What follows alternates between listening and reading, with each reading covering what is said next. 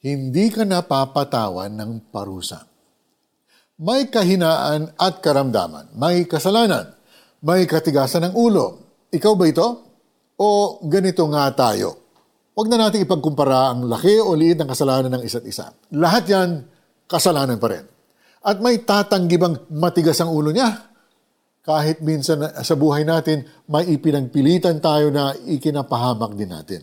Kaya may mga magulang na sa tindi ng sakit na dinaranas ng anak, nasasabi niya tuloy, ako na lang sana ang nagkasakit.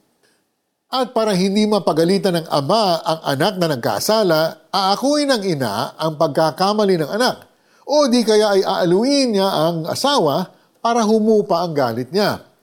Hindi may aalis sa magulang ang maging mahabag. Lalo na sa Diyos Ama. Nahabag siya sa kalagayan natin pero galit ang Diyos sa kasalanan at dapat niyang parusahan ang mga nagkasala. Pero palibhasa ay Diyos siyang mahabagin, pinatawad niya ang masamang gawa natin.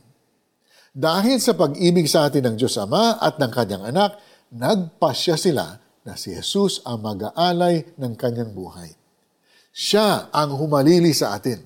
Sa halip na tayo ang tumanggap ng parusang kamatayan, kay Jesus ipinataw ng Ama ang parusa. Naparusahan na si Jesus para sa lahat ng mga kasalanan na gawa natin at magagawa pa. Kung pinaniniwalaan mo ang katotohanan ito at nakipag-isa ka na kay Hesu Kristo, wala nang kahatulang parusa sa iyo. Pero may isa pang kamanghamanghang balita. Nang nanampalataya ka kay Jesus, namatay ka na rin sa kasalanan. Naputol na ang kapangyarihan nito sa iyo dahil na kay Jesus ka na. Mamumuhay ka na ngayon ayon sa kalooban ng Diyos at bilang maamong tupa, susunod na sa pastol at tagapangalaga ng ating kaluluwa. Manalangin po tayo. Salamat po, O Diyos Ama, na nahabag kayo sa akin. Salamat, Panginoong Jesus, tinanggap mo ang parusang dapat ay para sa akin. Purihin ka, Panginoon. Maraming salamat po. Sa ngalan po ninyo. Amen. How do we apply po ang teaching na ito sa ating pang-araw-araw na buhay? Dahil sa mga ginawa na ni Jesus, para sa iyo, ayon sa Isaiah fifty-three, verses four to six, ipagkatiwala mo ang lahat ng areas ng buhay mo sa Kanya. Hindi ka maliligaw, kapatid. Tunay ngang inalis niya ang ating mga kahinaan.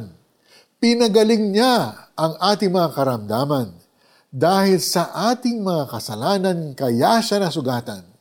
Siya ay binubog dahil sa ating kasamaan.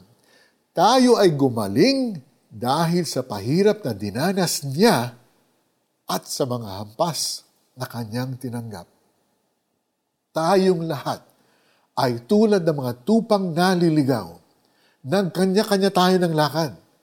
Ngunit ipinataw ni Yahweh sa kanya ang kaparusahang tayo ang dapat tumanggap.